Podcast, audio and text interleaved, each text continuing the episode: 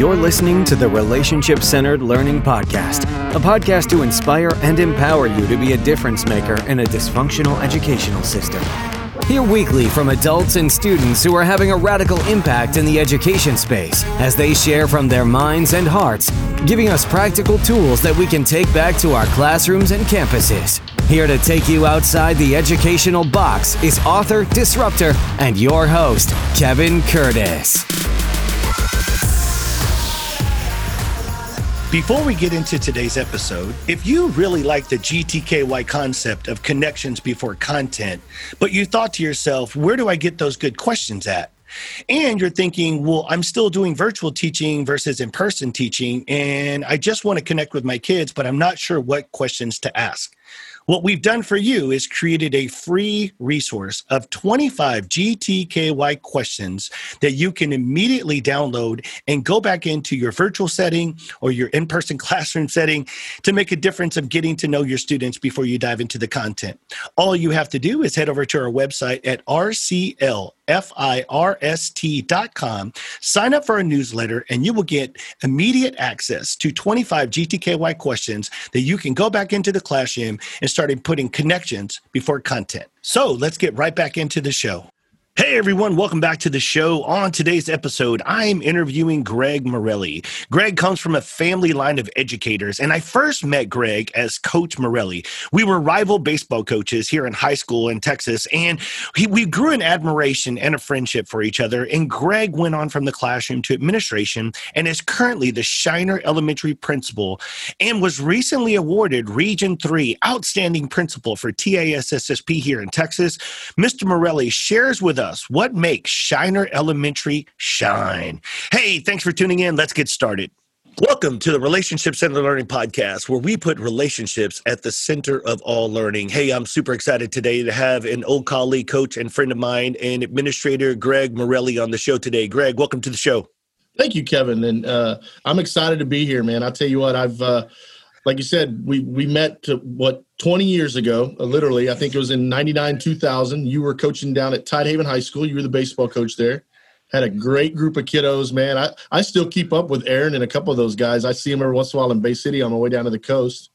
You had a great group of kids. I had a great group of kids there at East Bernard, and we we, we had several battles uh, on the baseball field. But more than that, I you know one of the things I, I, I developed a respect for you as a coach and uh, well, I've really developed a respect for you uh, with the things that you've been doing lately with uh, your uh, your your your uh, programs in, in terms of of uh, discipline, restorative discipline plans. I mean, I mean you know, I, I, tell you what, I think I think that's huge. Having an alternative to to what we would necessarily call traditional discipline, you know, and more than anything. what we're going to talk about today is is how do we develop relationships with students, peers, staff, everybody that get us all on a cohesive team and, and let us know that we're all in this together. So I'm excited about talking about that today. Absolutely, brother. So, hey, we start off before we dive into the content. We always try to model what we do in the classroom, and that is the GTKY format. So, coach, I'm going to have five questions for you, all and right. then you'll flip five back here for me. Simple. And I tell teachers all the time um, that just the, the, the questions that we ask on the show may not always be the types of questions you ask in the classroom, but they're supposed to be shallow, non content related, but just fun to get to know you questions. So, sure. hey, coach, I'm going to start off with this simple one. If there was a Greg Morelli day and you got to do whatever you wanted for one day, what are you going to do? Oh, man. All right. So, like, like you gonna play golf? You're gonna go fishing? You gonna take it out? What are you okay, gonna do? Well, I'm just gonna tell you. All right. So, so you know, in in our life, my, my wife and I, my wife's an educator. We have three kiddos. There, uh, one's in co- one just graduated college, and I'll talk more about family a little bit. But I'll be honest with you after the last six months of COVID, all right, at this point, I just want to sit down and watch a good football game. There you go on TV, a college football game, uh, uh, whatever it is. Uh, I just, I just, I just want to do that, and just nobody bothers me. I just get to sit in my recliner, watch a good college football game, and just, just uh, yell at the television set. Yeah. There you go. I love it. Number two. All right, coach, you got $5,000 and you got 30 minutes to spend it. Spend it. Where are you going? Hey, Where are we going? I'm going to tell you what, I'm going to make I'm going to actually make it pretty easy. Okay? okay. I am going to right now they're they're recovering, but I'll tell you what when they recover, I'm going to do it. I'm going to go to Hackberry, Louisiana. There is a place in Hackberry, Louisiana called Hackberry Rod and Gun. They they do guided fishing, guided hunting trips. Uh, one of the best trips I've ever been on was in Hackberry, Louisiana. I went fishing. We limited out literally in an hour both trips with the Stansel brothers, but I would take uh, my two my two boys and my daughter if she wants to go. My wife my wife and daughter they're pretty girly. They're not much into that. But I'd take my two boys and my dad. Uh, we would go down to Hackberry Rod and Gun and we would just spend the weekend there. I would spend that five thousand dollars, and whatever's left over, I'm going to give it as a tip to our guides, and uh, we're just going to enjoy some time on the water. That's All right, brother, appreciate it. Question number three: If the ice cream truck pulls up in front of your house or your elementary, what are you getting? Ooh, okay. So um, first of all, I'm like a I'm I'm a I'm a, I'm a chocolate connoisseur. So anything with chocolate is going to be great. But if I had to get something off the ice cream truck, that's like the the the the the, the thing. I'm going to get me a drumstick, a, yeah. a traditional drumstick with the chocolate topping and, and, the peanuts on top. That's oh, Absolutely, I can. I still get them at the gas station every once in a while. Yeah, you just, can get a drumstick blizzard at, at Dairy Queen. You can get it mixed in at Dairy Queen like that. So, all right, well, I got to figure yeah. that one out. All right, question number four: When you think of you, well, you mentioned earlier, but like if you could watch, you know, you watch college football, but if you could meet one athlete in person, who would you like to meet?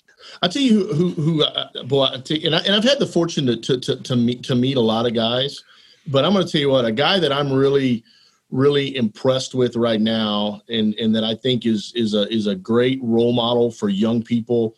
And that's uh, Deshaun Watson and the Houston Texans. You know, he got that massive contract last week, and I don't know if you were able to see his news conference, but to watch his emotion uh, when they virtually pulled up his family on the thing, and, and then to know the history of of his mother uh, raising him and, and, two sons and, and them getting a habitat house for habitat from humanity house and living in that.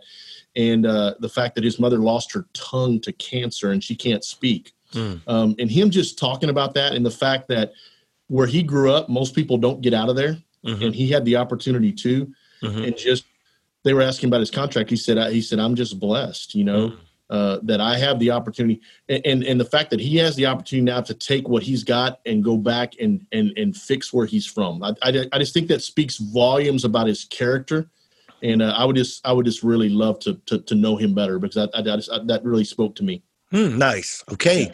Last questions. Uh, I'm gonna I'm gonna keep it located in Shiner, Texas. What okay. is a Shiner fact that most people don't even know? Ooh. Oh man. Okay. So let me let me let me tell you something. Okay. So I, I, will give you a Shiner fact. All right. So Shiner was not originally called Shiner.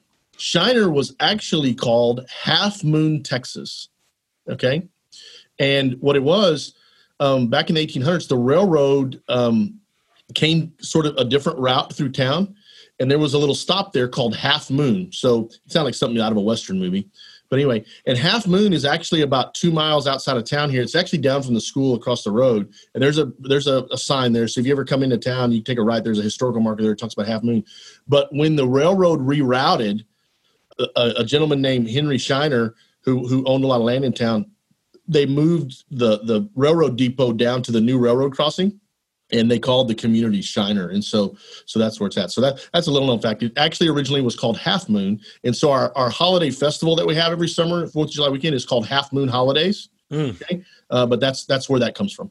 Nice, coach. Hey, man, I love to learn facts about Shiner, Texas. So there you go. That's five questions for me, or five for you. You got five for me, coach. All right, here we go. So number one, what is the most exciting thing that is going on in the life of Kevin Curtis right now? Oh my God, exciting! There's not much exciting in the middle of COVID. Um, mm-hmm. No, no, no. I'm being honest. I, will be. I think right now, actually, the podcast because to me, this podcast is giving me a platform to reach beyond my house where I'm at now. I can't get into school, so this allows me to connect and still learn and talk to other people. So, actually, the most exciting thing I've got really going on, and the only thing I'm really going on right now is the podcast. All right. So, uh, are you are you a are you a, a, Netflix binger? I, I, it comes and go. Hulu, Netflix. Yeah, I, I definitely I have gone through my binging stage. Tell me this: What's the most recent show that you've like binged on that you that you enjoyed? Okay, my, for my wife, Yellowstone. We we we're like Yellowstone freaks. So gotcha. Uh, last Last Chance U. the oh, college yeah. football. Yeah, the one in Oakland. So I've watched the last two series, but the Yeah. last one I binge watched. I watched all single, all the whole entire series in one day. It's out of the high school football coach that moved up to the university in Oakland, junior mm-hmm. college, Yeah. and I watched the whole series in one day. It was So it what- was my football fix. So tell me this. So mm-hmm. tell me a character on that show, your reality show. Tell me a character on that show that you felt like you could relate to. Oh, the head coach. Um, In what way? Um, the fact that he he kind of like what we were talking about before we started recording. He's old school, and I believe that he's still trying to figure out. And I think this was his, if I'm not mistaken, 40th year. And he, you know, they had just won, I think, a national championship in 2018. This was the 2019 season, and it didn't go well. Um, he had all three quarterbacks hurt. He had to put a receiver at quarterback. You know, it was it was a lot of duct tape and baling wire. But what he was trying to do was he was pushing kids in an old school methodology, and it was not as effective. And to be honest, as they uh, interviewed some of the assistant coaches, uh, I can't say that they were. Uh, see, it, it the way it was produced, it seemed as some of the coaches were not as loyal to him because they were Yeah. questioning, even questioning him. And the reason I say that is, is I tell people all the time in the work that I do now. People say, "How did you flip?" I said, "I didn't flip. I just started calling new plays because Ooh, I, I think I don't." I don't think better plays, better plays. yeah, well, I mean, I tell people all the time, and I'm sure people are tired of hearing this, but I always say you're you, some of us are using that 1999 playbook, like when I met you in 2020, and and it's and there's some plays in there that work, and there's a lot of plays that don't, and so I, that really resonated with me, and just the characters, but the coach definitely. Awesome. All right. So here's one that I think we're going to get into this as we go through this podcast. But um, when you were a child, all right, and you were scared, lonely, or hurt, who'd you turn to? Uh, my mom. It was mom, it, yeah. my, well, my dad was gone most of the time, so my mom and I were kind of solo package. Um, Yeah. I was eight and a half years younger than all my siblings, so they were all gone. So my mom was my rock. Gotcha. Awesome. Awesome. Awesome. Yeah. And see, I love the emotion, man. I love. I, I love that. See, it's this. That's what's great about this. This is real. Mm-hmm. This is real. Okay. Absolutely. And and that's that's my thing about all of this is when you're working with kids, you got to be real. Mm. They know fake. Yes, we they will definitely. figure out fake in a hurry. So you got to be real. okay? Absolutely. All right. So so here we go. All right. So tell me this. What are you most proud of? Um, most proud of, oh, man, you know, it's so crazy because if you listen to Jonathan Brown's episode, he's like, "What do you give a high five for yourself?" And I'm like, "Man, I don't get. I'm, ah, man, I'm a good person that's made a lot of bad choices in life, and so it's hard to, it's hard to say high fives. But there's been moments where I've taught kids. There's, there's been moments where, you know, I'm just proud that I I was able to make a difference, like you said earlier, when we have athletes and, and kids that come back. I'm really proud today when somebody reaches out to me and says, Hey, Coach Curtis, or, you know, Mr. Curtis, I don't even think you know this, but you made a difference. And I'm really, and so what I'm most proud about is the fact that now when I work with educators, some of them will say, "Man, I I was I was thinking about leaving. I was ready to get out of education. I was re- like I was ready to throw in the towel." And but after listening to you today, I, I'm kind of inspired and I'm remotivated. And I think those are the moments that I, I start to continue to affirm like, I think I made the right choice in leaving public education to try to do this. And I think those are the moments that I get the most proud about. Hey, we're still making a difference, even today in the middle of this situation. A Zoom training, somebody will say, best Zoom training I've had. And I'm like, yes. I mean, those are the proud moments I get, coach, that that still know that we can make a difference. Good stuff, man. All right, last question. Here it is. All right? Mhm. Are you Astros fan or Rangers fan? Do you know, Coach? That's so funny. If I if you if it's between those two, I'm more of an Astros fan than a Rangers fan. Okay, so I'm a very question. no, no, no. But it's really interesting because a lot of people. I I've grown up in Texas my whole life, but I, I if I'm choosing those two, I'm choosing Astros. But it, what's interesting is is I'm not a fanatic for one team. I'm a Texas. I'm a Texas person. Hey, right now, I'm, I'm gonna tell you right now, I am all about the San Diego Padres right now.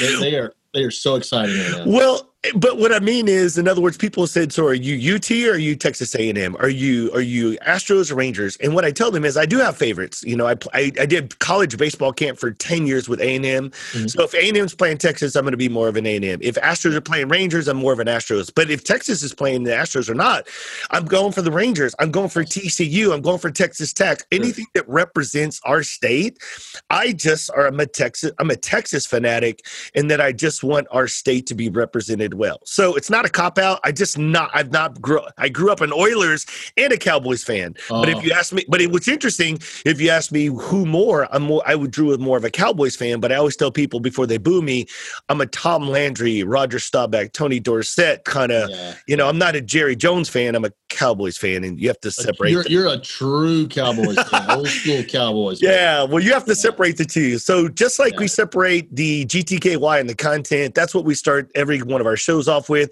And so, as we mentioned, if you want to find out GTKY questions for your students, all you have to do is head over to our website at rclfirst.com. Sign up for our newsletter. You get free resources. We've got 25 GTKY questions that you can download free. Uh, all we do is ask that you sign up for a newsletter, and then you can go back in the classroom and use those classrooms to start building relationships and putting connections before content in your classroom. So as we get into the show, Coach, we'll start out. Let's. Uh, I'm just going to kind of let you introduce you, your family, who you are as a person. So I want people to kind of just know you, who you are as Greg Morelli first. Go ahead. So, so my name is Greg Morelli. I am the elementary school principal at Shiner Elementary School in Shiner, Texas. I just let me tell you this: I have the best job in the world. I uh, I get to, uh, and I think the best thing about my job is I get to I get the opportunity to make a difference in kids' lives every day, and there aren't many people who can say they have a job like that. And I think that's the great thing about us as educators. We we we, we all have that opportunity, and so uh, that's what makes our job very very special. I grew up in a small town, uh, uh very similar to Shiner. I grew up in a small town, in East Bernard. My, my parents were both educators. Uh, my dad was a band director, and then he became an administrator. Um, so education was in the blood. Uh, I have a sister that's the elementary school principal in Columbus, Texas. I have another sister that is an administrator in Katy ISD with their special education department. My wife is a teacher here. My my my pride and joy are my three children. Uh, my oldest son Caleb is 22 years old. He is a teacher and coach, uh, social teachers at Navarro High School in Seguin. Uh, first year, he just graduated from Texas State this past year. My middle child, Carissa Ann, uh, is is my baby doll, and she is a freshman at Texas State right now, uh, and she is coming home today. So we're excited to get to see her today. She left two weeks ago and told me she was never coming back, and she's been back twice already. So I guess she, I guess she misses her daddy a little bit. So anyway, uh, and then my youngest son Cade is a sophomore here at Shiner, and so he's got a JV football game tonight. So so we'll be we'll be going and watching him play football tonight. So uh, and then my wife Dana is a fourth grade teacher here on our campus, and course, I'm just I'm biased about all my teachers, but uh, I think my wife especially is is is one of the best I've ever seen, and so uh, so I was blessed to meet her years ago through education. So education has been a blessing in my life, and it's and it's it's all like I said, it literally runs in my blood because it's all I've ever known. So yeah, coach, I love that background. And and I think that's what makes you kind of unique in this situation. Like you you've been surrounding it's been surrounding you education as you said growing up. Your parents are educators, you became an educator, your family's educators. So obviously when you guys get a chance to talk, I'm sure shop talk is what's happening in the family at all the gatherings. It's hard to not talk about yeah. work for sure for sure. And, and, you know but you know one of the things that we've kind of had to we've kind of had to do that is is uh because you know when you're education it sort of always devolves into griping about education. There's, it's not like talking about the good parts of education you know? And i, I have a i have a shirt that i, I wore all through covid. I, you know of course the summer we, we dress down and we get to wear, wear a little more casual. Of course this summer i was here by myself so it wasn't like there was nobody in school. But I, I, had a shirt on that said "Good Vibes" every day, and our superintendent always say, "He goes, Morelli, he goes, he goes, I'm so glad you wear that shirt." I said, "Yeah." I said, "It doesn't seem like there's much good going on right now." I said, "But," I said, "That's where my Good Vibes shirt." I said, "That's why we." So we kind of got that with family too. We just don't talk about education when we have to because because it generally always devolves into the negative, and I don't I don't really want to go there. So no, I'm with you, and I think that happens with any type of educators or eh, that they get together in the same type of common common place, and so family or not. So, so let's start here. One of the things that I, I've uh, like we were talking about at the beginning of the show, we we met 20 years ago, 99 2000 season. I'm at Tidehaven, you're at East Bernard, mm-hmm. but you look here and you think back, okay if you could whisper one thing to Greg Morelli 20 years ago, oh, what would you tell him? Uh, relax. Just, just relax. you know, I was so high strung and so just uh, wired up, and and and you and I talked a little bit about this earlier. You know, I was, I was so focused on on the next level of of, of what we could do. You know, winning district, winning playoff game, getting the state, all, all, all those things. I mean, I was just, I was just almost obsessed with it, you know? And when I look back on that, I think to myself, why didn't you just relax and enjoy it? Because when I do look back, there was a lot of it that I didn't enjoy because it, it, it created stress for me that, that I, that I, that I endured. But, you know, if I just relaxed and enjoyed the ride, it'd have been so much more fun. Hmm.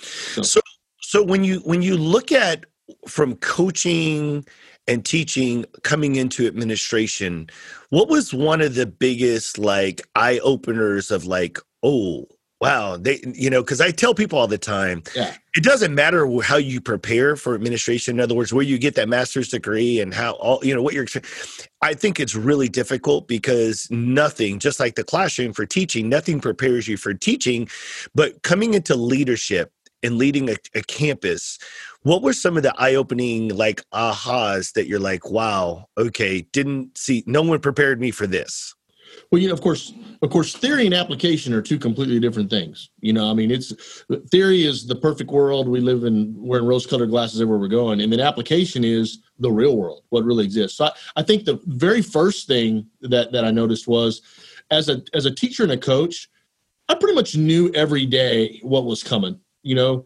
I knew, I knew I knew my class schedule. I knew which kiddos were coming in the classroom. I knew what we were going to do that day. I knew all that stuff. As an administrator, whew, we roll the dice every morning. We, we never know what's coming in the door. We never know whether, as we're walking from our car to the front door, we're going to meet an angry parent that of something that happened yesterday that we aren't even aware of yet. Mm-hmm. You know, we don't know. Uh, I had a situation the other day where a teacher come in and she was just like, she said, Mr. Morelli, can I talk to you for a few minutes? I said, sure, come on in. And she closed the door and just broke down. I mean, and I thought, oh my gosh, did someone pass? I, I didn't know what was going on. And there was a situation with her son. They were they had gotten she had just gotten a phone call that they were going to go have to go to Houston and see a specialist um, because of a situation with his eyes and and she was just she was just you know and and and so you know you have to be prepared for everything because it seems like to use a baseball, uh, it, it, seems like you're constantly throwing curveballs, you mm-hmm. know, and you right. have to be prepared to react to them. And, and and as the administrator, the expectation really is that that that you're gonna, you know, when I, when I was a science teacher, my kids would always ask me these questions, you know, and and they, they might be some question that I had no idea about, but of course they thought I was the the expert on science. They thought I knew everything that ever existed about science. And so I would always use example. I would always tell them, you know, guys, when you go to the doctor and the doctor comes in and checks you out, I said, have you ever wondered why he leaves the room before he actually tells you the diagnosis? And they're like, no, no. I said, he goes to his office and looks it up. I said, because he doesn't have medicine memorized, you know?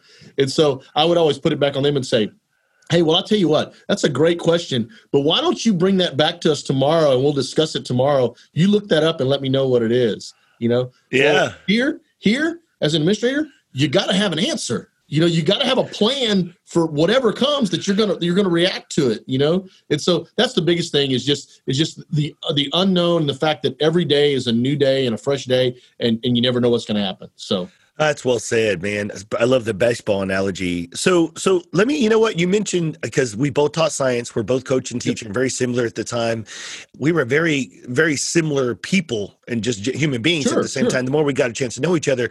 So, I, I, I know I've thought this about myself, but was there times when you were teaching that you have like a story or testimony where you realize like the relationship that you had with a cat with a kid back then made a difference in some type of circumstance right in other words it was something that you're like man thank god i had a relationship with that kid because yeah. that in that scenario so you got a quick story about how a relationship made a difference with a kid back yeah so so when when I was teaching at East Bernard and, teaching science, so my, my, my classroom was kind of in in the corner of the hallway, and the hallway made a made a left turn there, and it went to the cafeteria, and there was like a, a foyer and a breezeway, kind of where they kept back when we used to have vending machines on campus. It's where all the vending machines were, you know, and uh, my classroom was right there on that corner right there, and and the kiddos were all coming into class one day, and I heard a bunch of commotion out in the hallway, and uh, I, I went down there, and, and you know we had we had really good kids at East Bernard, but two kids had gotten in a fight in that little in that little foyer down there, you know. And so I, I, I came around the corner, and I didn't even I didn't even have to say anything. Like the two boys, one was an athlete and one wasn't, but they both looked up and looked at me, and they were like, both of them like the same time were like, "Oh, Coach Morelli," and but they they like instantly stopped, like they they they they like stopped fighting, you know, and and I, I and I was like, "What are y'all doing?" You know, and they go, well, he, you know, they started giving me that. He did that. He did. I said, dude. I said, I said, what is? I said, what is going on, man? I said, come on. And of course, they, I they followed me. But you know, I didn't have to argue with them. I didn't have to break them up. I didn't have to do any of that stuff. And, and I and I felt like it, it was it was almost like a like a little bit of a respect thing. Like like I came around the corner and without even saying anything, they both looked at me like, oh man. And, and I'm sure the athlete was was it was like, oh, coach is going to be mad at us, you know. And and kids sometimes have a hard time understanding the difference between he's mad and he's disappointed. Mm-hmm. You know, and I think that's one of the things that I've really tried to instill as a principal is I'm not mad at you. I'm just disappointed in the choice that you made. Mm. That's that's where I am. You know, it, this isn't about anger. Okay, this is about disappointment and how do we fix what you messed up? The fact mm-hmm. that you made a mistake because we all make bad choices every, every single one of us and mm-hmm. I'll get I'll get more on the choice thing in a minute because it's our it's truly our mantra here and it's what we use as the basis of our discipline program here at Shiner. Okay, but I, you know I, I, I felt like that was that that's that's a good example of, of of the fact that they had enough respect for me that as soon as I showed up they they stopped what they were doing because they knew they shouldn't be doing what they were doing anyway and then I was like y'all come on come with me they just walked with me down to the office so we could talk to the principal you know the, there aren't a lot of places that, that that that happens that way. You know normally you got to jump in the middle of it and they're still trying to they're still swinging at you and everything and you know you're like dude calm down you know but but that's just that's that that's one of the examples. You know and and and the fact that i've like I, I bet in my high school career as a teacher i bet i wrote three discipline referrals ever you know? Yeah. No and that's why i say it. I, I think uh, uh, the educators that are able to understand the power of that relationships and, and, and relationships kind of equals respect to kids. Sure. And because that that's the the differentiation and the factor of whether they respect you or not is is whether they have a relationship with you or not at times. Correct. so I, I, I do believe and i do echo the fact that something like a, a school the size of east bernard and with the stature that you have like people know who you are so therefore that's why i would say the smaller school it's it's it is easier at times than dealing with the large schools where they're they're just going to fight at it and you're just a random adult trying to break it up. So I love I love the fact that you give that testimony. So let's slide right back over to what you were talking about. Now you you're you're learning and you're teaching kids to learn from their choices. Cuz the hardest part for me coach, I will tell you, and I don't think you've ever heard this. So I was coaching football Friday night varsity Clemens versus Steele, October 2007, okay. and it was our first time that we had lost to Coach Jinks, and they hadn't they hadn't won a state championship. This was when they were just starting to. But they were still new school, right? Yeah, they were 2005. They had just started. But here's the deal: I knew I got the assistant principal job at the elementary, but they were like, "Hey, three to four weeks. It's football season. You're not replacing anyone. It's a new position. We'll work on getting you there." But all I know is on Friday night I'm coaching football. On Monday I'm an assistant principal and uh, within 72 hours to go from the high school to the elementary man you talk about a shock factor in spending sure. 10 years teaching and coaching at the secondary level and all of a sudden I'm at the elementary so as before we dive into making choices the reason i say that is is all of a sudden i'd use a vocabulary like hey you're making poor choices or you know mm-hmm. I, I will walked in no coach i walked in and i was like hey good morning everyone i'm you know excited to be here and they were like hey mr curtis you want to try to use your inside voice and i said what the hell's an inside voice right? I was like, what, what, what are y'all That's talking? funny. Because I was like, I got one voice. This is like, yes, y'all have different voice. voices, right? I was like, I'm coach. I coach football on Friday night. Monday, I'm supposed to use an inside voice, and then I noticed like they walked kids everywhere and supervised, and then they had bubbles and tails, and and I had to open open up ketchup packets at lunch, and I was trying to use my teeth, and they were like, you don't use your teeth, and I'm like, what do you use? And they're like, scissors. I'm like, who the hell uses scissors? Come- I've never seen anyone use scissors. I, so I tell you all these analogies because it's these were all the light bulbs. So when I say that, first of all, can you can, can, do you can you feel my pain, brother? When Oh, so okay, so so, and I was same as you. So I came into the elementary world from the secondary world. Okay, so I I had never been here, and so my, my dad gave my dad gave me a pretty good piece of advice because he he was a band director, and then he was an elementary school principal uh, before he retired. And one of the things he told me, he said, "I'm gonna tell you something, Greg." He said, "There's there's there's two groups of people that you have to take care of at an elementary school." He said, "Number one is all your support staff." uh, you, you take care of your custodians, you take care of your cafeteria ladies. He goes, because if you take care of them, they will take care of you. And that is, that is rung true forever. I mean, so I, that's, that's a mantra to anybody who gets in administration. You make sure you take care of those support people. Okay. They'll love you, love you to death. Uh, great story with my dad and a great story with this. My dad had a custodian at Markham Elementary School when he was the principal at Markham Elementary School back in the 90s named Johnny Garcia. And to this day, he sends my dad a card on his birthday and at Christmas every year. Mm, love to, it, to, to this day. love it. And my dad looks so forward to getting that card from him. I mean, it's it's like it's that's it's just cool stuff, you know. Yeah, So anyway, so but what I was gonna say is, so like the other one was he told me he goes, "You're gonna be in a hen house." He goes, "You're like the rooster in the hen house." He told me he said, "And you got to make sure the hens are always happy, and you know who the hens are, okay? Mhm. All that those teachers, you know." Mhm. He said, "So make sure they're happy." He said, "Because if they ain't happy, nobody's happy at the elementary school." And that rings true time and time again, you know. So, so anyway, that's just something that my dad always told me. I, th- I always thought it was funny, you know. yeah. But- so I don't know. I, I, I It's just a different world, very different world. It Very is a different world, and I'm Very not putting world. it down. I tell people all the time, Right. spending two years at the elementary after leaving the high school gave me the best foundation. So that when I became a principal at Karnes City Junior High, I was like, oh my god, like okay, I understand what it's like at the elementary level. Now, as they're preparing for these junior high and middle school kids, I see where they're coming from. Yeah. I always tell teachers, thank you at the elementary. Without you, there is no foundation in education. You teach them respect. You teach them voice levels. You teach them, you know, where it is to be supervised and all these other things. You doing such an amazing job. Where I believed, and this was me, I'm like, holy crap, we fail them at the middle school and junior high because there is no transition. Kids go from bubbles and tails and being transitioned everywhere and supervised at every aspect of the school to go to class. And I think I think I think that's it's like putting kids in pasture, you know, calves in pasture, and they just start running because they're like, oh my god, I can sit anywhere I want, I can go to lunch anytime. You know, I mean, we sit with who I want.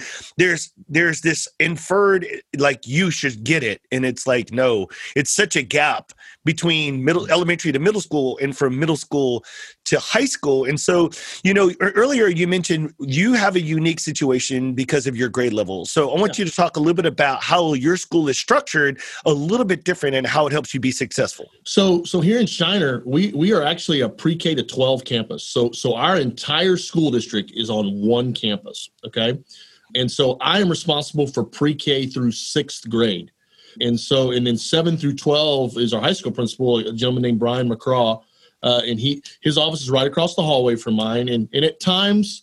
He's my assistant principal, and at times I'm his assistant principal. You know, if he's off campus or he has a training or whatever it is, uh, I I deal with junior high kids. I deal with high school kids. I, I, I deal with everybody. My primary responsibility though is, is to the elementary school, and so so so I have a a, a, a gauntlet of kiddos. And in building our in building our our discipline plan and, and what we wanted to follow here, I wanted something that that was easily understood by a four year old, but that could also easily be understood by a 45 year old. You know, and so our mantra here is is really simple. When I do announcements every morning, we, we do typical announcements for any other school. We do the Pledge of Allegiance, we do the Pledge of Texas flag, we have a moment of silence, um, and then I make the morning announcements, whatever those happen to be. We talk, we do student birthdays and all those kind of things, and then at the end, I always tell them, and don't forget, your most important job at Shiner Elementary School is to make good choices. And literally, if you're in our hallways, the kiddos like they scream that when I when I say your most important job is they say make good choice. So like my pre-Ks are normally in the cafeteria when I'm and it's right outside the uh, the office right there. Mm-hmm. And so when I say your most important job is, you can hear them. They'll go make good choices. You know. Mm-hmm. And then where, where, where I get the, the, the feedback and, and, and I know that it's a good thing is when I go in there to have breakfast with them, right, you know, they've just been with me or whatever. They're, they're like, I'm making good choices, Mr. Morelli.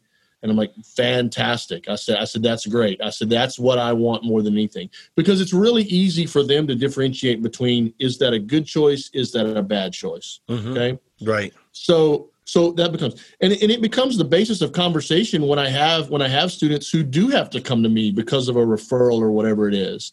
When i first got here to shiner it was still very old school. One of the first discipline referrals i ever got was for a student who didn't have a pencil. And i was like okay i just got a referral for a kid not having a pencil you know? And so I, I took the referral and, and I walked down to the teacher's classroom and I said, I said, Hey, I said, I just, I said, you know, you, you wrote me a referral for a kid not having a pencil. I said, did you not have a pencil to share with them? I said, you know, I said, uh, one of the things that I used to do as an admin, you know, when I was in the classroom, I said, I had pencils and rulers and protractors and whatever we were using on my desk. I said, and, and what I would simply do with them is say, okay, you give me something and I'll give you something. So uh, this is before the time. Now, cell, the cell phone is the most valuable item ever. You you can loan them anything for their cell phone and you'll get it back every time. So, but then you know they might like one literally I would say, okay, take off one shoe and leave it on my desk. You know, and they would like they, they thought that was funny, but so I'd loan them something, and they had to come back and get their shoe, and they bring my thing back to me, and we were done. You know, but again, that was relationship building by doing that. I could have said, "What do you mean you don't have a pencil?" But you didn't bring your stuff to class, you know, and but but I looked at it differently. Okay, I don't I didn't know the reason they didn't have a pencil either. Okay, there could be a multitude of reasons they didn't have a pencil. The least of which may be, I don't know, mom couldn't afford to go buy them a pencil. And and I don't want to make them feel bad because of that. What I want to do is I want to facilitate for them what it is. And so after that, you know, when you come in a new situation, you're kind of, you're kind of watching things. So as we did that, I developed a new disciplinary plan for the district and, and, and what we were going to do. And, you know, most elementary discipline plans, Kevin, if, if you ever look at them, you, you sort of start on top and then bad choices work you down to the bottom of it. You know, okay. you, you've probably seen the clips in the classrooms where people use a clip, you know, well, you start here, but, but you, you only go down, mm-hmm. you know? Well, I, I didn't like that. And I thought, you know, a kid can't make a single mistake and then that's that's the end of their day because if they don't have the opportunity to correct that to make that better then they don't learn from the mistake they made in the first place. Okay. And so so what i did was i created a, a upside to our to our clip stick. So everyone here starts on green in the in the beginning of the day. They're, that's the middle of our clip stick. And so our school colors of course are gold and purple. And so you can go up from green for making good choices. You can go up to white. You can go up to gold and then you can go up to purple right. And this is part of our positive behavior expectation plan that we have. And if you get to purple each day and some goal, then you get your name in a, in a in a in a in a ticket box that's in the teacher's classroom. It's it's like a like a, a drawing box.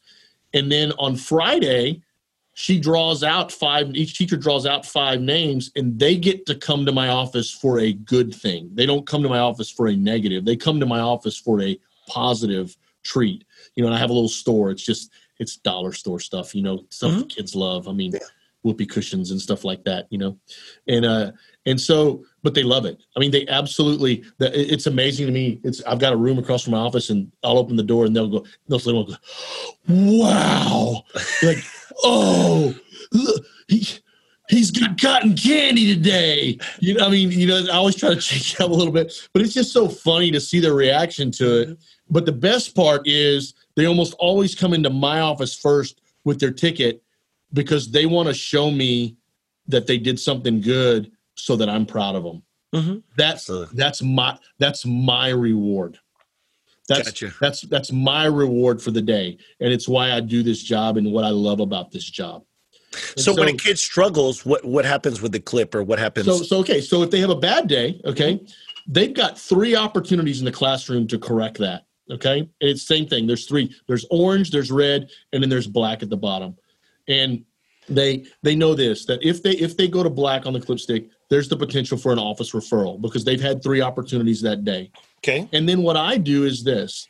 Anyone who now now there are some non-negotiables. Okay, mm-hmm. non-negotiables are things like uh, profanity. That's a non-negotiable. That's an automatic referral physical altercations between students that's a non-referral. Any, any type i'm on an elementary school campus so i don't have an issue with drugs things like that and weapons but those would all be non-negotiables and those are automatic referrals to the office. Okay. But the minor things that happen in class up out of the seat moving around you know those those get those warnings and they do that. So when they come here though the very first thing i do is i sit down behind my desk and i have them sit across from me and, and i say all right you tell me what happened I always give them that opportunity to, in their own words, tell me what happened.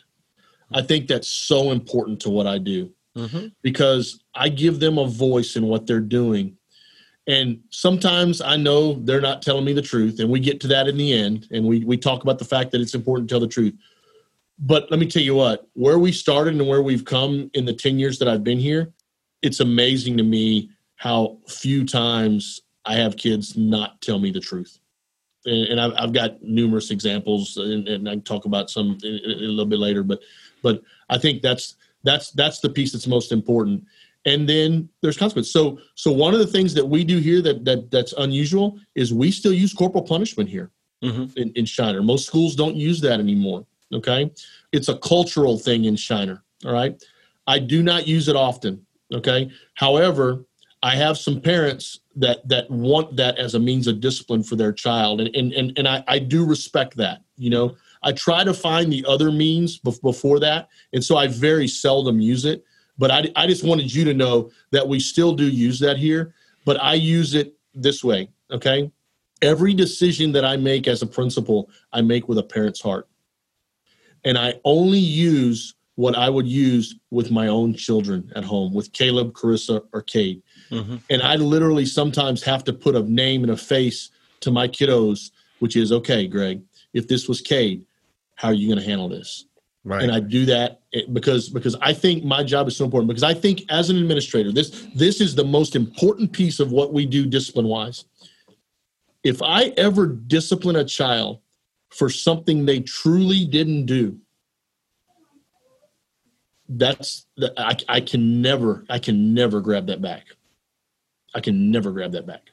And I am super, super cautious about that. And uh, I, I, I, think I, if I had to encourage administrators for one thing, that's what I would be. You know, make certain when you have to make those decisions that you're making that decision based on what the kid truly did and not just on what some other kid said or what you heard or you know whatever that is make that decision based on okay in my gut, do I feel like this really happened with this kid? Yeah, I think there there was a quote I recently came across from a gentleman named Chad Veach, and I think mm-hmm. maybe this will it's it kind of says what you were just talking about, Greg, and it said, "Trust is given, mistrust is earned." True.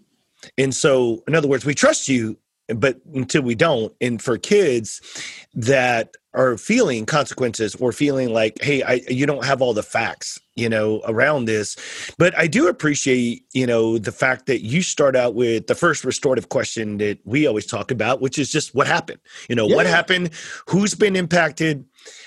And how are we going to make this right?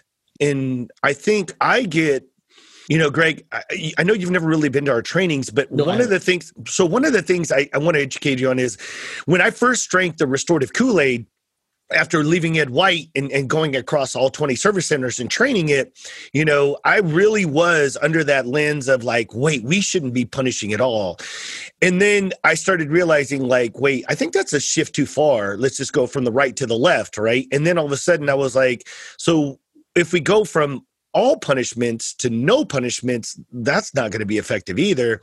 And that's realistically what makes me different in the restorative arena is I tell people I'm a unicorn. I started hybriding the two. I'm what I call restore additional. I take restorative practices and I embed them with traditional consequences. So when I'm still a proponent of in-school suspension, out-of-school suspension, and detention, the restorative community is like no in but what's interesting about that is is taking the two pieces together allows us to transition and hybrid our mindsets of understanding like okay there's still some teeth into it. There's still some accountability into it. And i think that that's where most school districts that have been in my words anti-restorative have said hey we're interested in your model because your model's not like everyone else's that i hear about or that i hear or read about restorative because in your restorative model model, I I still feel like there's some sense of accountability other than just a right. conversation. Does that make sense to you when I say yeah, that? Yeah, and, and I think the tough piece of that for an administrator is the fact that that you know if, if if we look at the landscape of education right now, and particularly in staff, if we look at the landscape of education in terms of staff, I would say the average age of an educator in the state of Texas is is late 40s, early 50s. I would say that's probably you know you know, when you and I were going through college, that that was there were there were a lot of education. You know, my son just graduated from Texas State uh, a year ago.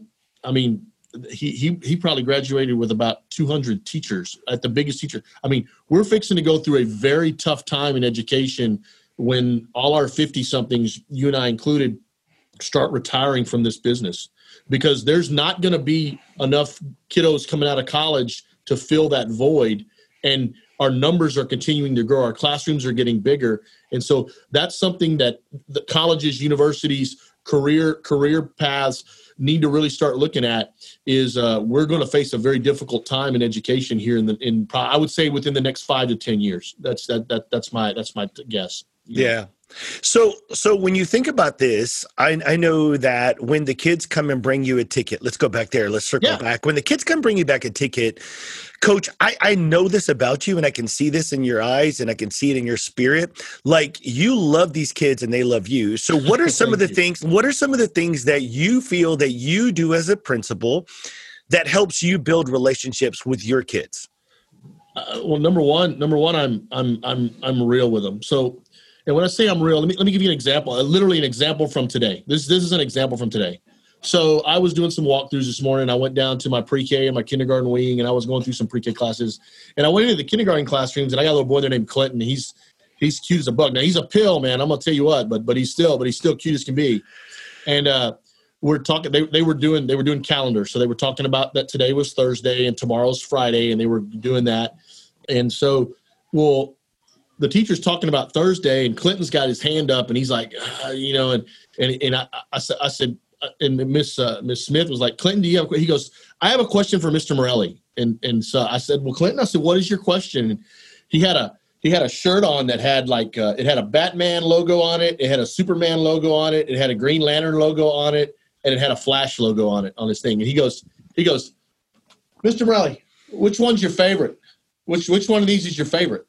And I said, well, I like all of them, man. I said, they got all got different powers. I said, you know, I said, Batman's got his belt and Superman, I said, he can fly.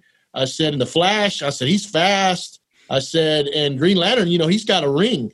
And I, and I held up my ring like this, and he goes, and Clinton just, he goes, his ring is green. just like, like, like, that's not a Green Lantern ring that you have. His ring is green. And I said, You're right, his ring is green, you know? But but you know what? He wanted me to care about what was important to him, which was the superhero. And I was able to connect with him by just having that quick conversation. Well, in a kindergarten classroom, you know, that devolved into everybody. So then I've got 10 hands up. I like Superman. I like Spider Man. I, I said, Well, I'm going to tell you what, Miss Smith wants to talk about Thursday right now, so we got to get back to talking about Thursday right now. Okay, but Greg, hold on, hold on. No, listen, that that right there. No, no, no. One, I love it's real, but I'm gonna I'm gonna pause there for a second because I need to make this a teaching point. Okay, what that kid did is he did a GTKY just to get to know you, right? Absolutely. So Absolutely. so the here's what I get teachers not understanding even if it was an impromptu, right? Okay, Morelli comes into the classroom. Holy crap, he's causing rabbit. I'm joking, right? exactly. But but Yeah. here's the deal: the kid said, "Hey, he, I just, I don't want to know about Thursday. I want to know what Mr. Morelli likes about these four in my shirt." And then the kids all like, "Well, let's," and and that's why I say. If I were if I were modeling for your teacher, right, I would say this is a perfect opportunity to pause Thursday for one moment and to go around because think about who they are. They're, you got to know your kids. It's That's right. There's no way that Morelli gets to answer that question and not everybody else does. So you know in kinder, you're just gonna have to stop Yes. and we're gonna go around. We're gonna say, okay, look at his shirt, and every kid is gonna. But here's what I would tell them, and I really mean this. I want this structured. I want this organized. And I'm telling, okay, so I'm gonna call on you guys, and if you're sitting in a circle or if you're in your chairs, I'm, I'm gonna try to give you the direction. But and I'm gonna have the young man come stand with his shirt, and I'm gonna say, okay.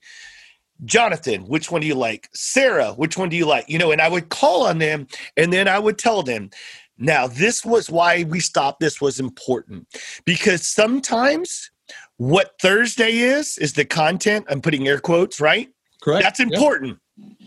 But because we spend so much time with each other here in kindergarten, I think it's also important to know which character we like. That's right. because as much as we know that about each other, when we have differences or when we, we when we dislike something or when we have conflicts or even and when we like each other, we're going to know more about each other the more times we ask about those questions. So what I tell teachers are is don't forget that embedding with intentionality instead of the impromptu when Morelli comes in, embedding those GTKY moments and threading them throughout your day, then what happens is you want to say, so today we learned about Thursday, but we also learned about which superhero we would like, and they're both important. Does that make sense when I break it Yeah, down? way? because because let me tell you what they're important to a five year old. Okay, we, we have our own importances as adults, but sometimes we don't we aren't willing to look at it through the lens of a student, and we don't look at it through the lens of a kid. And, and I, I think that's one of the things that that I've always tried to do, and, and, and especially as an administrator, is I want to look at this through the lens of of where they're coming from. You know, do they? Because here's my thing. You, you said a while ago. You, you used the word punishment. Okay, you know, punishment has such a negative connotation to it. It's just oh, punitive. You know, because there's there's a famous quote uh, from uh, a guy named his last name is Brazelton, and I keep it on my on my little uh, agenda that I use for my faculty meetings and things. It's on the bottom, and it says it says it says punishment without education is is a waste of time basically you know? Uh, if, if you punish a student without educating them okay then then nothing, nothing came of it. It it, it, it literally it, it, it, uh, so so what we have to understand is punishment is not what we're looking for. What we're looking for is corrective action and edu- educating whoever whatever happened on there's a right way and a wrong way for this to happen we want to encourage you to do the right thing not the wrong thing next time don't make the same mistake twice No, I agree with you. Well, Yeah. here's the deal: they're kids. They're going to make it two, three, four, five, Absolutely. six. So, so what? To kind of add value to what you say, I always say that's why for me, after publishing restorative discipline practices and, and training restorative discipline for the first couple of years of this work, I started to slowly pull back from that word discipline. And here's why really because when I would go into school districts and I would try to teach them an alternative to it, they were still like, but where's it's where's the word discipline? Because when I was at Ed White and we were piloting this, I would have we were doing just in sixth grade, and I would have seventh and eighth grade teachers come up to me, and they were, and I didn't realize, but they were being facetious at the time. They would come up and say, "Hey, uh, Curtis, are we still doing restorative discipline here? You know, are we still piloting?" it?" And I'm like, "Yeah," and they're like, "Well, it's sixth grade, right?" And you're like, "Well, I had I saw a couple sixth graders being disrespectful to teachers, or I saw these sixth graders being tardy, or wasn't that a sixth grader in a fight?" And these seventh and eighth grade teachers, were, I was like, "What is your point here?" And they're like, yeah exactly well, Greg, this is what they were doing. They were going, I thought we were doing restorative discipline. It doesn't seem like much discipline. And I was like, whoa, whoa, whoa. So what you're hearing is, is when you do discipline, you're not seeing the punishment. That's because discipline, the, the the word discipline, I tell them if you break it down, it has a lot of different definitions, right? And one of them is is more Latin to teach, to train, to disciple, to be a lifelong right. learner. But in education, we have twisted and modified definition of discipline to punishment, negative, punitive, and, and, and to me, we won't change that, which is why I eventually abandoned the concept of restorative discipline as my platform and went to restorative practices because yes. I tell them if it's practices, if it's a practice, we should be practicing. And for me, what I practice when it comes to kids making poor choices, as we're using our words today, I tell them vocabulary is key. So restorative practices helps me teach kids accountability by having a conversation and then discussing how to make it right and then discussing what are we going to learn from that and then at the end putting a consequence at the very end of that. So there's an, there's kind of an equation yeah. that goes through it but like you said i always say it's a mistake to not use our mistakes as part of the learning process. Absolutely. And so our philosophies are aligned. I just think that what some of the educators struggle with is well we've always done it this way. And i said absolutely always, we, and, and, and, you're, and you're a perfect example because you don't Greg, I will tell you the one thing that I, since I've traveled the United States now and wait outside of Texas, the minute because I'm going to tell you there are some listeners that are going to listen to this, and when you mention corporal corporal punishment, oh, they're they're going to cringe because when I tell them Absolutely. that that still happens in the state of Texas, you should see their faces. But I tell them, don't judge us. This is this is our culture. This is right. how we grew up. Correct. But if we go full circle and go back to what we were talking about, the kids that you're building relationships with, you're just being real. And I and, and I had a gentleman on here, and I don't know if you heard the episode with Joe Beckman. He says sometimes we're too busy trying to be extraordinary as educators. It's at the ordinary when you're ordinary. That's a fact. Absolutely. When you're ordinary is when you make what I call uh, well, Dave Stewart calls them moments of genuine connection. What are your thoughts on that? On being ordinary. Well, I, I think this. I, I think that's what everybody truly wants. You know, whether it's a student, a teacher, a parent, whatever. You know, they they want to know that I I understand them for who they are. Okay, they're you know it's it's it's not about where they come from. It's not about you know anything like that. You know, I I I think you know we're going through a crazy time in the United States of America right now. I mean, just a crazy time um, and and not to I, I, don't want this to be political at all, you know, but I think a, a lot of the problems that we have with with what's going on right now is the fact that that to me everybody's ordinary, and we need to tr- we need to treat them that way, you know. And, and and my thing is this one of the things that I've told my teachers every day, and it's it's a simple word, but I think it's so important to our mission and what we do, and that word is grace. Okay? That we have got to extend grace to each other and our kids every day. Mm-hmm. And and when you look at a if you want to look at a definition of grace, grace is undeserved favor. Mm-hmm. Okay? So if I look at grace, if a kid had a bad day yesterday, okay, tomorrow's a new day. We wipe that slate clean tomorrow. Because my teachers know this. If I go into the classroom and that clip at the beginning of the day is not on green, if that kid didn't get the reset and that kid didn't get start, then I will go over there and move that myself and make sure, hey, everybody starts on green every day. I don't care that yesterday wasn't good. I want to know about today. He, he, he's got a new chance. And, and I got some affirmation of that the other day. I had a little boy, and he's he's a pill. You know, you got you got those ring I call them ringtail tutors, those little ringtail tutors. And he was in the cafeteria, and he's raising his hand, and and I'm going and the kids love to kind of tell about who's on what color. They love to when I'm in the cafeteria at lunchtime. They Mr. Morelli, so and so's on what, and, and and and I remind them. I say, look, what color are you on? I said, I want to know what color you're on. You know, and they'll tell me. Well, normally this kid is not not on the top part of the chart. Let's just put it that way. This kid is not, and all the kids on the other side of the table had their and they were like adamant like that day, like I got something I want to tell you. Like I could tell it was important, and I said, I said, what's going on? They said, Mr. Morelli, Caleb is on purple. Caleb's on purple today. And I was like, Caleb. And he's like, I'm on purple, Mr. Morelli. He was so proud of himself. But more importantly, those kids were so proud of him because he's normally not on purple. But right. that day he was. And what that showed me was this because the day before he had not had a good day.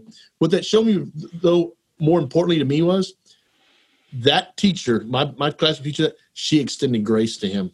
Because I promise you this, more than likely, uh, it was probably tough to get him to purple, but she used it as motivation for him. Mm-hmm. Okay, she knew she knew that having that opportunity to get there would do. You know, you get more flies with honey.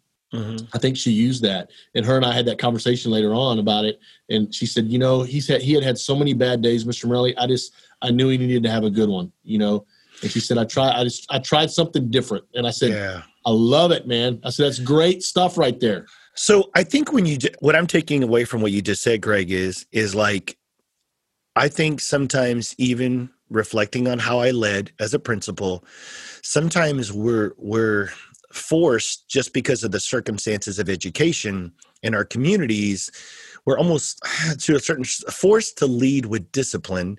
But what i love what you're saying i think and this is what i've tried to kind of echo in my blogs and stuff lately here is the perfect opportunity mid pandemic to start leading with grace that means Absolutely. I, I know you I know you mean that and, and I know that but I'm saying is is I'm trying to get our listeners to understand if there was ever a time to embed grace with each other and with our students and with our staff and with our communities like now is the time.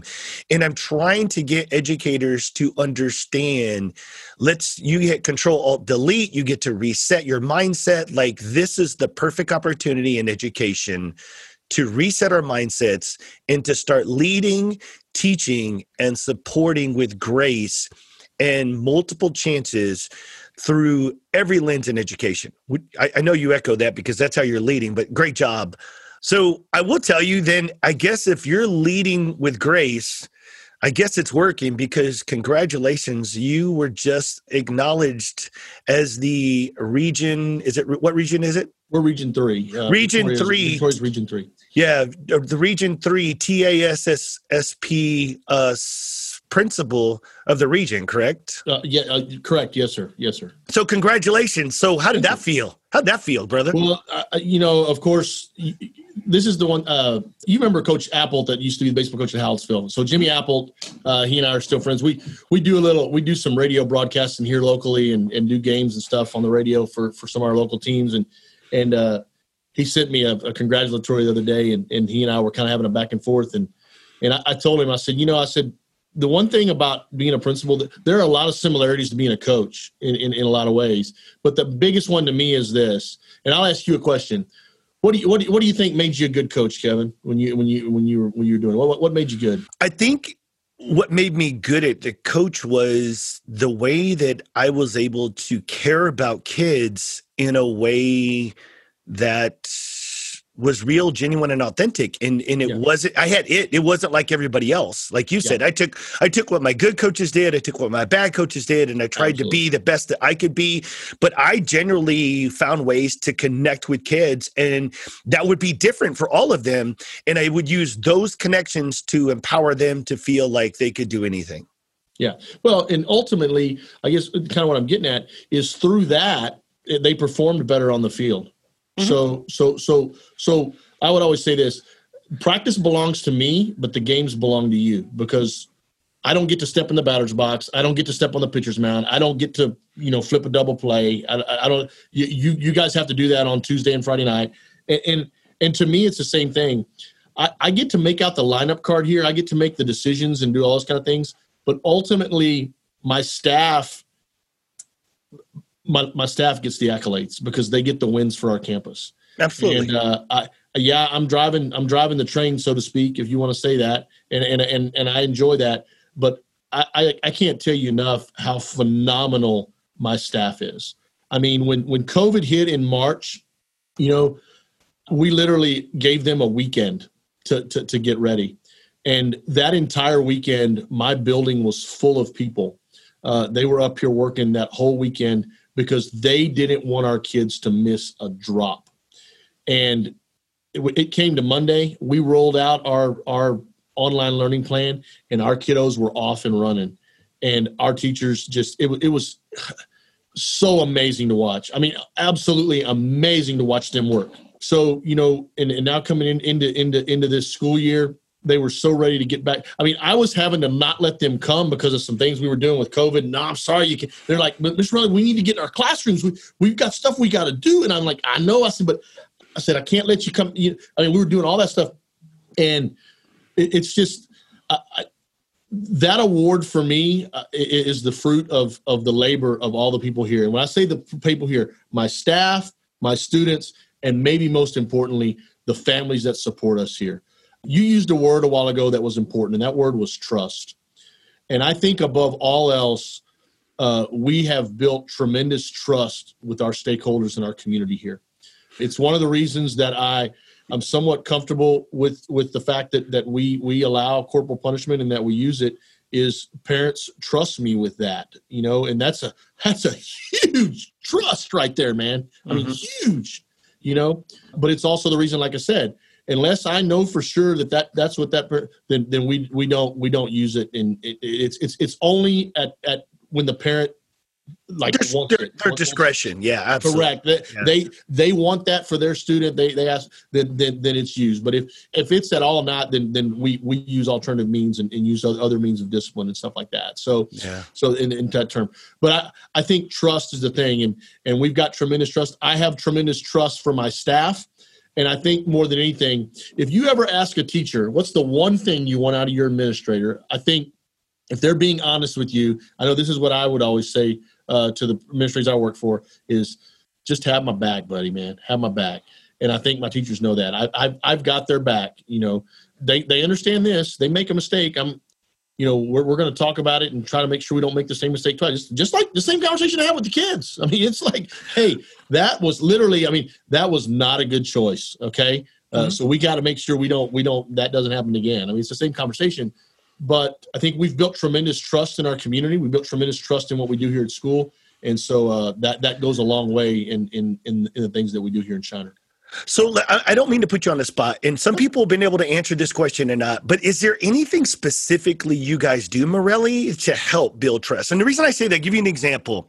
We used to do things like Family Feast Friday, where we would eat together as a staff. We would do certain. so. My point is, is I'm looking. I'm just trying to say for our listeners, is there any? They can't recreate Shiner, Texas, but is there something that you believe, like, hey, if I could give a message to other administrators and leaders out there, or even teachers to come back and take to their leaders, what what would be maybe a suggestion or two that they could implement to try to simulate and emulate what's ha- what's happening at Shiner well, Elementary? No, number one is this. Okay, one of the and this is this is a lot in dealing in dealing with parents. So one of my favorite things, you know, and, and it's been since I began administration. One of the favorite things the parents like to say is they like to deal in the world of is it fair or not fair? Fair to my kid, not fair. Well, I always have always viewed fairness as a relative term. Okay. What's fair to Kevin Curtis and what's fair to Greg Morelli, even with the same situation, are going to be two different things because you you have a different view of that. I have a different view of it. So the thing that I always say when people bring up the fair question is I said, You're right. I said, it may not be fair in your eyes. I said, but I do want to ask you this. I said, it is consistent. I said, what I've done in this situation time and time again is the same and I've been consistent regardless of who it was and what it was, the situation, what it was. We've been consistent. So I would say that's number one. Be consistent in what you do, how, however that is. If you have a discipline plan, follow that discipline plan and be consistent with it. You know, the other thing is this. I, I, I just think this. You said it a while ago. I'm passionate about what I do. I, I, I, love I love your passion, man. I mean, it's just it just like and, and, that's something you can't you can't do. And we talked about fake. You can't do fake. But I, I think more than anything, my parents and, and my staff and, and and and I know this about my staff and my parents, whatever, is alongside Grace here at Shiner Elementary School. We love our kids, and we will do anything for them and I think once that exists, okay, and, and, and, and getting them to know that and getting that to exist, knowing that they're going to be loved every day when they're here, even sometimes hard love, you know, but knowing that that that's not just a term thrown around here that it's that it that that it's that is true that that it's very much a family atmosphere. I mean when you got k through 12 on one campus and i'm, I'm this is the thing i think that's the coolest. So so when my son was a senior on the football team five years ago or whatever. He he was number seventy seven. Okay, and so you know the seniors they kind of had a weird schedule. They so Caleb would end up him and Taylor, and one of his buddies. He he was our guard. Uh, they would end up coming through the cafeteria sometimes, and uh, the kids didn't even know his name. But let me tell you what they knew. They knew who number seventy-seven was. Okay, and he'd sit at the table with them. He'd do whatever, and then the and then we go to pep rally, and they're high fiving, and the kid and the kids. That, that's one of those special things that gets to happen here that doesn't get to happen everywhere because our kids get to see those kids and they get to see them be a role model and stuff. And I, I never realized until after the fact how much that affected Caleb. Uh, you, you know, it was a big deal for the kids, but it was a bigger deal for him because he recognized that he had to set the example for those guys and it's it's gone over into his his going to college and now him becoming a coach and all those things.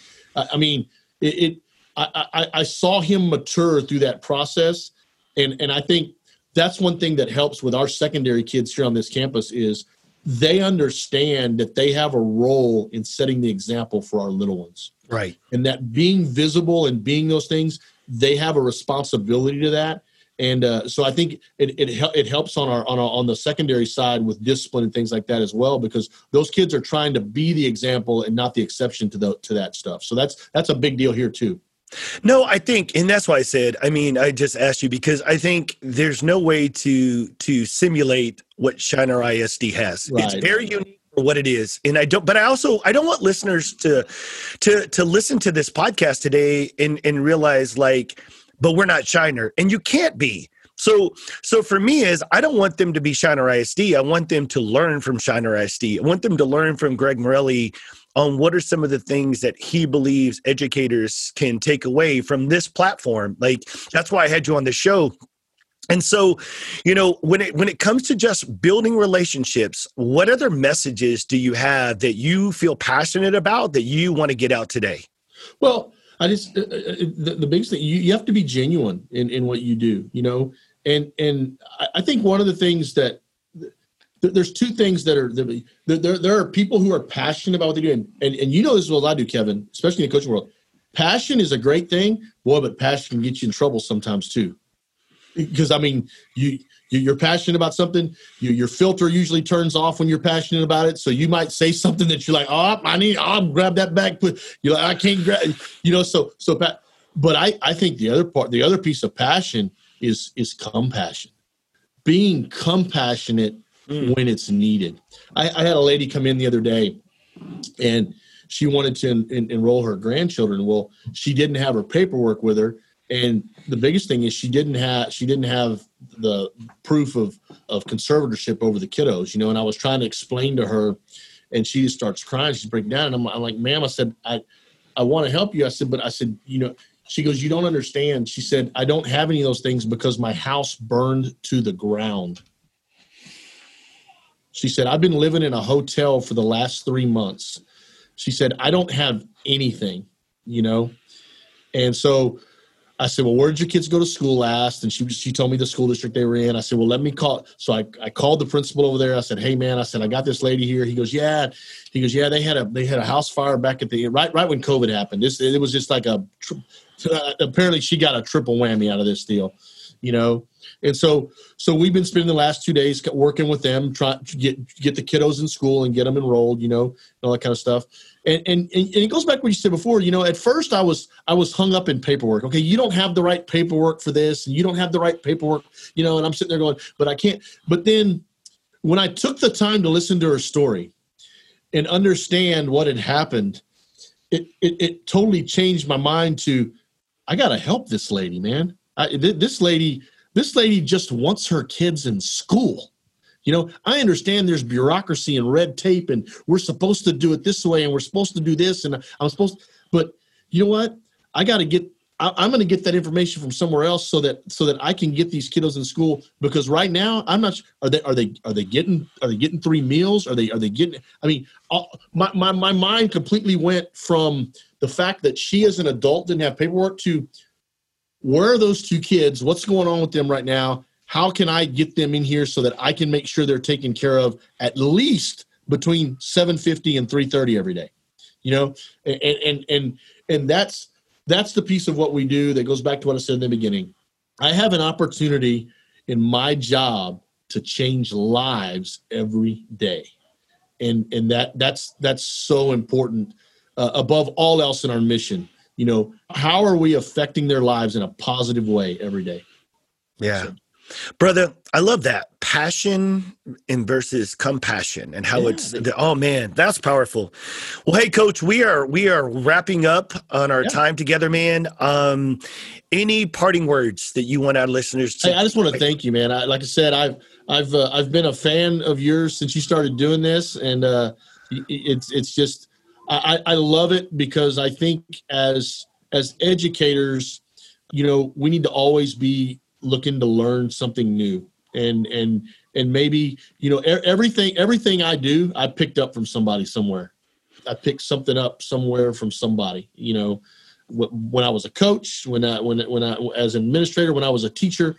And i think that uh that us having this conversation if someone can take a snippet of what we talked about and put it to what they're doing and and their practice and i'll take it back to what i said before and positively affect a kid's life, then this hour and 15 minutes that we've been talking right here is is worth everything to me because that's that's that's the beauty of our mission. We've got an opportunity to change lives every day.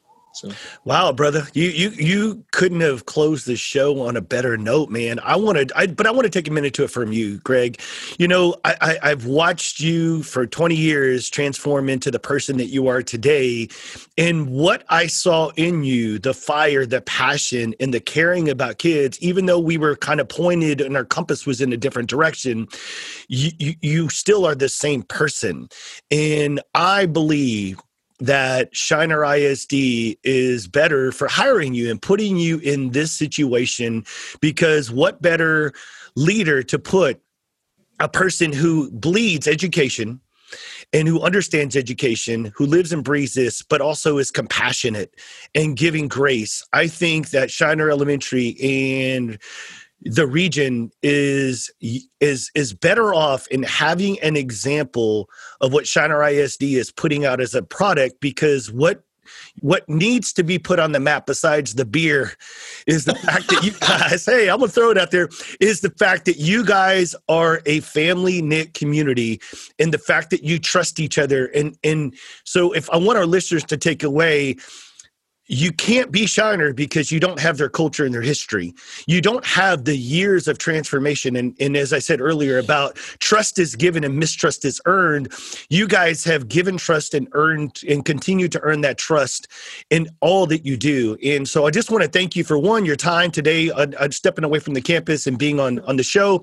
Two, for being an educator that cares about kids. And three, for just being a good friend of mine, man. I appreciate well, you, man. Well, Kevin, thank you so much. I appreciate being on the podcast, and and like I said, uh, any anyone who happens to watch this, you're welcome to contact me. Uh, I was going to say, how tell them how they can get a hold yeah. of you, Greg. So so uh, you know, if you go to the Shiner ISD website and just go to the elementary school page, there's a, there's a link to my email, um, and you certainly can email me anytime or whatever it is, and then uh, I'm. Uh, I'm I'm still a Facebook guy. I'm I'm like an old man, so I, I don't know Insta whatever and, and the other ones I don't know. A Snap Snapchat. My my wife and kids have their own little Snapchat thing that I'm not a part of, and from what I've gathered, they spend most of their time on there making fun of me. Uh, but which is fine. That's that's whatever it is. But uh, but so so I do Facebook. So you can look me up on Facebook. I I I one of the things that happened to me, and this, I'll tell you how the, the, the, the principal thing actually happened, the, the, the principal of the year thing. Gary Figueroa down in El, El Campo, he's a junior principal El Campo. Yeah, I presented at his campus this last year. Yeah, so so Gary and I, of course, are, are good friends, and there were a couple other guys. Gary actually uh, nominated me for for that award, and uh, you know when he called me and told me he was going to nominate me, he said, "You know, Greg," he said, "the one thing that I've really enjoyed over this time, I was I was making a series of of just silly videos. They were they, they were kind of like morning announcements, but I would I would do these videos and we'd do the tomahawk chop like we do at our football games, and then I uh, I have a I'm probably the only principal in the world that has has a plunger right here, and then uh-huh. I would put my fedora on. And so let me uh, here. I'll, I'll, I'll give you a this. We'll close with this. This, this okay. Is how, this, this is how I closed my my videos anyway. Yep. And so um, let me see here. I enjoyed watching them, so I'm yeah, sure. So uh, And so this is what we would do. Let's play the Shiner National Anthem, the Shiner song. So So this is actually our school fight song, but it's a polka. And so this is how we would close out our show with me. And there, there's a band here called the Shiner Hobo Band, and there's a lady that dances around with a plunger in front of the band while they play it. And so that's where this comes from. So that gives you a little idea of, of what we did and how we did it. So anyway. All right, oh, coach. Get to Shiner. Oh, what a day that will be.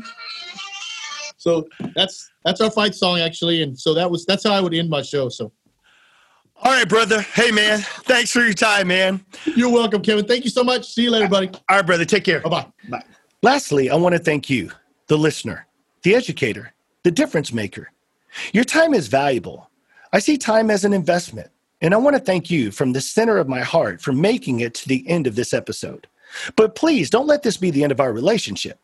If you have the same passion for putting relationships and connections at the center of all learning, then I need you to subscribe and share this podcast with other like minded educators. It would be extremely helpful if you would leave a review or a comment on what you loved about the episode, or better yet, tell me what you want to hear about more in the future.